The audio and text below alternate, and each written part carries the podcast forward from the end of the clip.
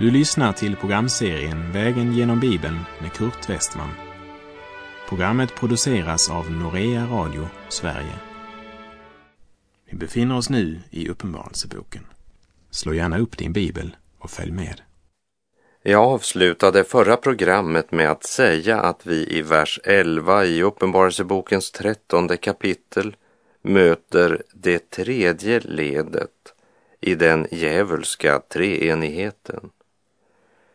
Och vi har ju talet sex där talet tre gånger sex symboliserar den treenighet som består av Satan som efterapar Fadern, Antikrist som efterapar Sonen och den falske profeten som efterapar Anden. Och från vers 11 här i kapitel 13 så ser vi att Antikrist har ännu inte uttömt alla sina resurser. När det nu dyker upp ett vilddjur från jorden, det vill säga han har sina rötter i den kristna församlingen. Och om det första vilddjuret var en politisk ledare så blir det andra vilddjuret en religiös ledare vars inflytande omfattar hela jorden. Vi läser Uppenbarelseboken kapitel 13, vers 11 till och med 13. Och jag såg ett annat vilddjur stiga upp ur jorden.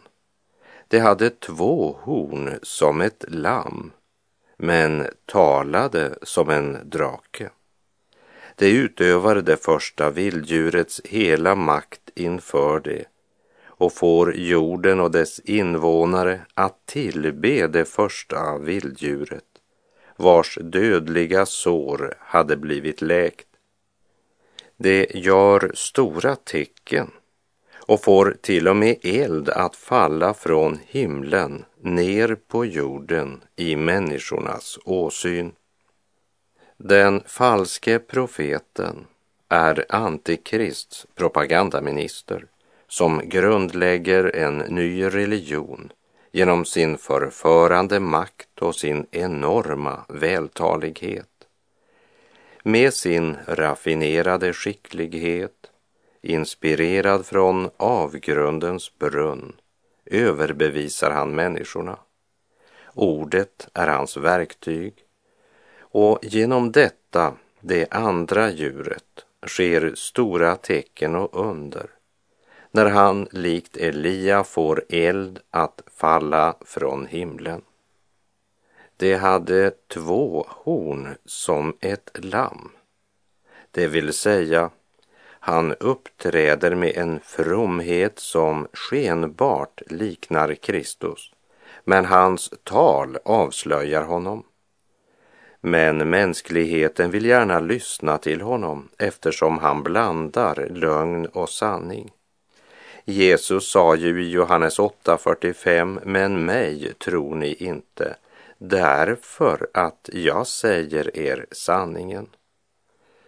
Satans handslangare talar lögnens ord. Det är vargen klädd som ett får som står fram för att stjäla, slakta och döda. Men han imiterar det tecken profeten Elia gjorde. När vi identifierat det första vilddjuret så är det lättare att identifiera det andra. Det första, det stod fram ur folkhavet och får en stor politisk makt. Det står fram ur det oroliga och rastlösa människohavet. Medan det andra djuret står fram ur jorden, det vill säga kommer från den kristna församlingen eller från Israel. För han har ju skenet av att vara Messias. Och judarna skulle väl knappast godta någon som inte var jude. Men det vill jag inte påstå med bestämdhet, men personligen tror jag det. Uppenbarelseboken 13, vers 14. Genom det tecken de har fått makt att göra inför vilddjuret vilseleder de dem som bor på jorden. Det befaller jordens invånare att göra en bild åt vilddjuret som har ett sår av ett svärd men levde. Uppseendeväckande mirakel och stora tecken. Det är den falske profetens arbetsredskap. Och att efterapa Herrens tecken, det är inte något nytt. Vi minns från vår vandring genom Andra Mosebok att i Andra Mosebok 7, vers 10 och 12 står det Mose och Aron gick till farao och gjorde som Herren hade befallt. Aron kastade sin stav inför farao och hans tjänare och den blev en stor orm. Då kallade farao till sig sina vise män och trollkarlar och även dessa, de egyptiska spåmännen, gjorde samma tecken genom sina magiska konster. Var och en kastade sin stav och stavarna blev stora ormar. Men Arons stav slukade deras stavar. Och i Andra Thessalonikerbrevet 2, vers 9 så skriver Paulus att den laglöses ankomst är ett verk av Satan och sker med stor kraft, med lögnens alla tecken och under. Och Uppenbarelseboken 13, vers 14 säger om vilddjuret från jorden att genom det tecken det har fått makt att göra inför vilddjuret vilseleder det dem som bor på jorden. Det handlar om den falske profetens höjdpunkt och det är ju naturligt att han hatar Guds barn som vittnar om sanningen. Guds barn proklamerar Guds ords sanning medan lögnprofeten falskeligen gör anspråk på att förkunna sanningen medan det är det själviska begäret som är hans drivkraft och hans inspiration kommer från avgrundens brunn. Att den falske profeten stiger upp ur jorden talar också om att det handlar om en jordisk visdom. I sitt tredje kapitel talar Jakob i sitt brev om den vishet som inte kommer ovanifrån utan är jordisk, oandlig, ja, demonisk. Men mänskligheten låter sig förvillas av det övernaturliga under som han utför. Men här tror jag att det är viktigt att lägga märke till vad Paulus skriver i Andra Thessalonikerbrevet 2.9 och som jag nyss citerade. Den laglöses ankomst är ett verk av Satan och sker med stor kraft med lögnens alla tecken och under. Med lögnens alla tecken, säger Paulus. Så i många tillfällen handlar det inte om äkta under, men bara om något som ser ut som under, har skenet av att vara under. Men att det verkligen handlar om övernaturliga krafter som är verksamma, det är helt klart. Men också här blandas lögn och sanning och människorna låter sig bedras och rivas med eftersom det är omkring den falske profeten de stora skarorna samlas. I Johannes evangeliets tionde kapitel, vers 27 och 28 säger Jesus Mina får lyssnar till min röst och jag känner dem och de följer mig. Jag ger dem evigt liv och de ska aldrig någonsin gå förlorade och ingen ska rycka dem ur min hand. Det handlar om att ha sitt namn skrivet i Livets bok och om att höra vad Anden säger till församlingarna.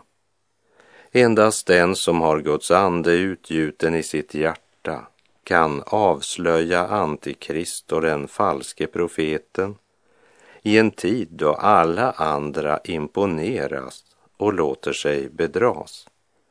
Jesu sanna efterföljare ser och hör att denne profet inte förkunnar och lär som min Kristus. Hans stämma är inte herderösten och hans budskap står inte i harmoni med den ande som bor i mitt hjärta. Han har inte samma budskap som det slaktade lammet och det står inte i samklang med den kärlek till lammet som bor i mitt hjärta. Det är inte herdens röst, men slavdrivarens.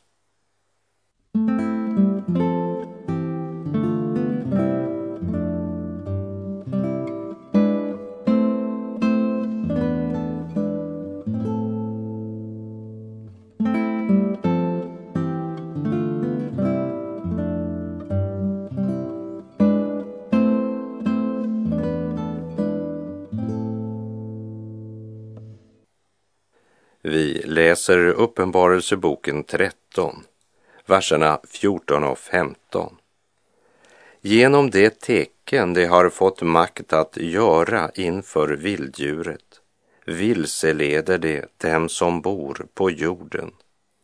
Det befaller jordens invånare att göra en bild åt vilddjuret som har ett sår av ett svärd men levde och det fick makt att ge livsande åt vilddjurets bild, så att bilden till och med kunde tala och låta döda alla dem som inte tillbad vilddjurets bild. Jesus utgav sitt liv. Han lät sig själv dödas för att ge oss liv, medan vilddjurets bild dödar. Och medan Guds evangelium talar och verkar sann frihet hos den som tar emot sanningen, så är det tvånget som ligger bakom denna förförande andemakt och den falske profet. Kristus hade både statsmakten och de religiösa ledarna mot sig medan Antikrist propagandaminister har hela den politiska maktapparaten bakom sig och med hela sin enorma förmåga att bedra får han hela denna händelse att se ut som om det var frivilligt. Den laglöses ankomst är ett verk av Satan och sker med stor kraft, säger Paulus. Ja, han säger att det sker med lögnens alla tecken och under och med all slags orättfärdighet som bedrar dem som går förlorade eftersom de inte tog emot sanningen och älskade den så att de kunde bli frälsta. Vi läser Uppenbarelseboken 13, vers 16 och 17. Och det tvingar alla, små och stora, rika och fattiga, fria och slavar, att ta emot ett märke på högra handen eller på pannan, så att ingen kan köpa eller sälja utom den som har märket, vilddjurets namn eller dess namns tal. Lägg märke till att alla sociala skillnader är upphävda. Alltså en imitation till hur Guds rike ska vara när det en dag kommer i all sin härlighet, kraft och rättfärdighet. Skenet av frihet är falskt. Sanningen är att alla måste vara med. Under sken av att vara gudomligt sätts människan i centrum. Och likt den gång man byggde Babels torn är det inte lov att dra sig undan. Alla måste vara med. vers 16 säger och det tvingar alla. Och innan vi går vidare så vill jag påminna om något ifrån vår vandring genom Första Moseboks elfte kapitel, där vi läste om byggandet av Babels torn. Jag citerar Första Mosebok 11, vers 4. Och det sade, kom så bygger vi oss en stad och ett torn som har spetsen uppe i himlen. Låt oss göra oss ett namn. Efter syndafallet så är människan en jordbunden varelse, en främling i förhållande till himlen och himlens Gud. Hans namn är inte ens nämnt. Men kom så bygger vi oss en stad och låt oss göra oss ett namn. Människan vill göra något storartat, något omöjligt. Med förenade krafter vill man upphöja sig till Gud. Ett monument så som det anstår de människor som upphöjt sig själva till Gud och förkastat sanningen. Människohjärtat gör alltid jorden till centrum för sin vandring. Man söker varken efter himlens Gud eller den himmelska härlighet.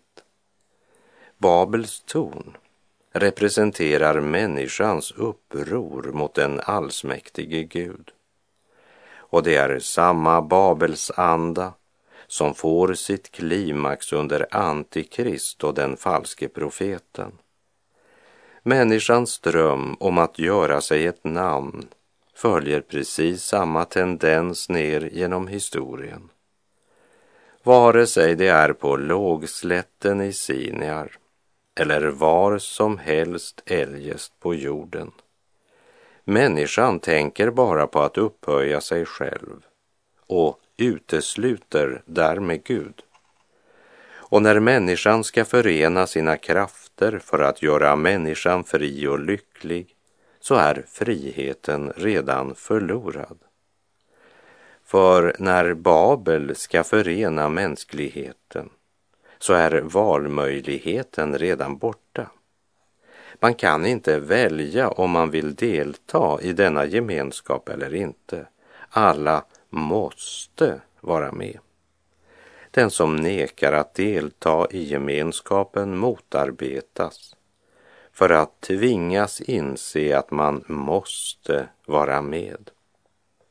Och det tvingar alla, små och stora, rika och fattiga, fria och slavar, att ta emot ett märke på högra handen eller på pannan, så att ingen kan köpa eller sälja utom den som har märket, vilddjurets namn eller dess namns tal. Och i en materialistisk värld så är det ju köpa och sälja som är det saliggörande. Samtidigt vill jag påminna om att det Babel vi läser om i Gamla testamentet är inte detsamma som det som omtalas i Uppenbarelseboken. I Gamla testamentet så är det namnet på en stad och i Uppenbarelseboken så är det namnet på ett system. Men det är viktigt för oss att observera att Babylon alltid står i fiendskap mot Gud och Guds folk. Babels stad och Jerusalems stad är två absoluta motpoler.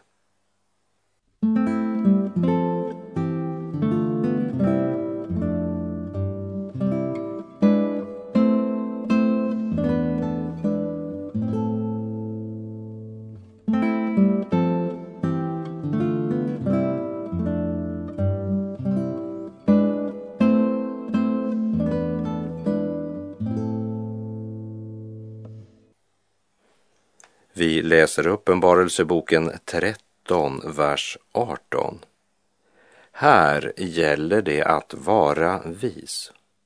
Den som har förstånd må räkna ut vilddjurets tal, ty det är en människas tal, och dess tal är 666.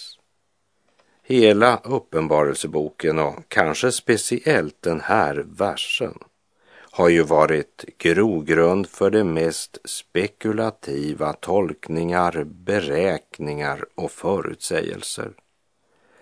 Men budskapet är inte givet för att vi ska förutsäga vem som kommer att stå fram eller när han står fram. Men för att Guds barn, när han har stått fram, ska kunna känna igen honom så att vi inte förförs av hans makt och utstrålning. Låt oss påminna varandra om att uppenbarelseboken är Jesu Kristi uppenbarelse som Gud gav Johannes för att visa sina tjänare vad som snart måste ske. Det vill säga vad som är oundvikligt eftersom största delen av mänskligheten förkastat Gud och sanningen. Budskapet är en tröst från Herren Gud till en kämpande Guds församling i ändetiden.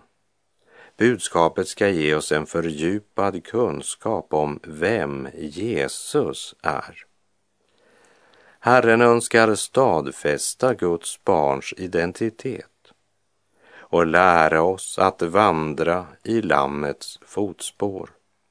Det slaktade Lammets fotspår.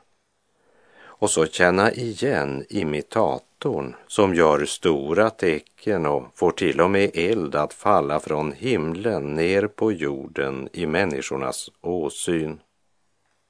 Det betyder att vi inte ska ha för bråttom förbi den artonde versen i Uppenbarelsebokens trettonde kapitel. Låt oss läsa den och tänka efter och begrunda dessa Jesu ord.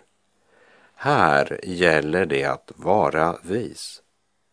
Den som har förstånd må räkna ut vilddjurets tal, ty det är en människas tal, och dess tal är 666. Därmed så försöker vi inte lägga något pussel eller ge några detaljförklaringar eller försöka att nu identifiera denna person med hjälp av dessa tal. För det ska nog bli uppenbart för det som lever och vandrar i ljuset när den dagen kommer. Det som är viktigt för oss, det är att lägga märke till att det handlar om avgrundens makt som kommer genom människor.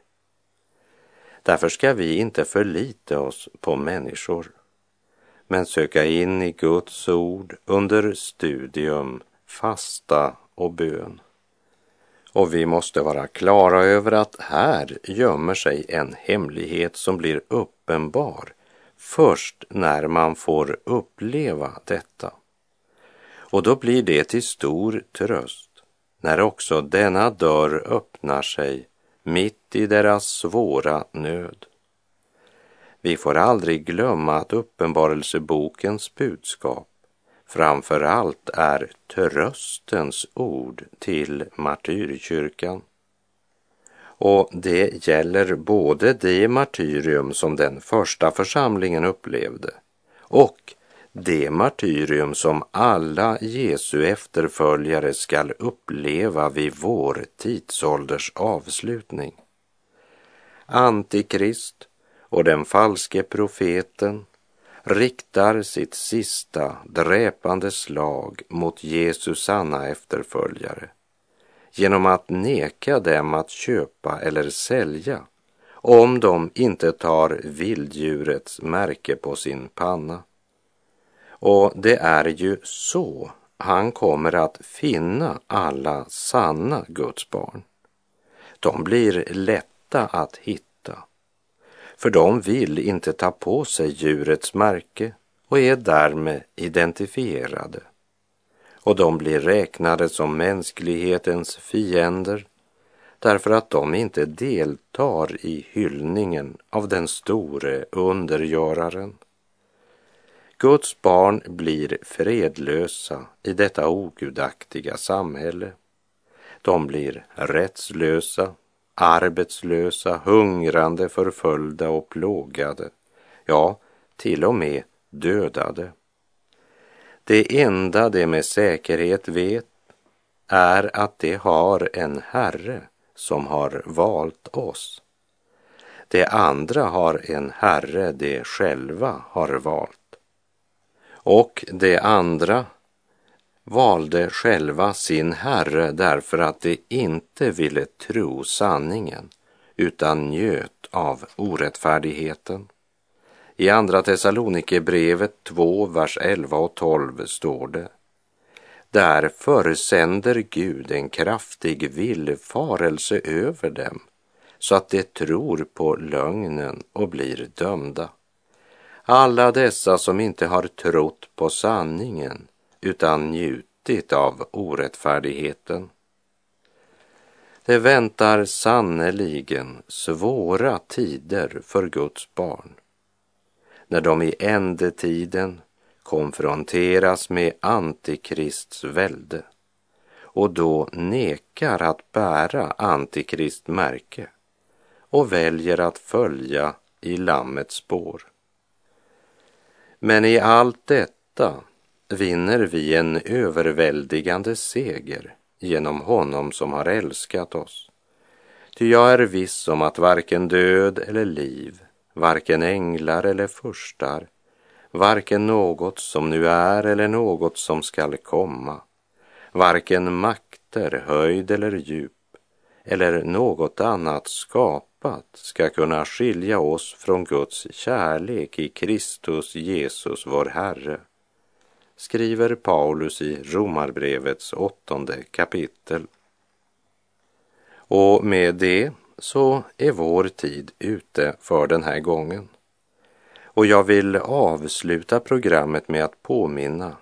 Låt i allt som sker Kristus vara ditt livs centrum. Lyssna till Paulus förmaning i de fyra första verserna i Kolosserbrevet 3. Då ni alltså har uppstått med Kristus, sök då det som är där ovan, där Kristus sitter på Guds högra sida. Tänk på det som är där ovan, inte på det som är på jorden. Ty ni har dött och ert liv är dolt med Kristus i Gud. När Kristus träder fram, han som är vårt liv, då ska också ni träda fram i härlighet tillsammans med honom. Herren vare med dig. Må hans välsignelse vila över dig. I allt detta vinner vi en överväldigande seger genom honom som har älskat oss. Gud är god.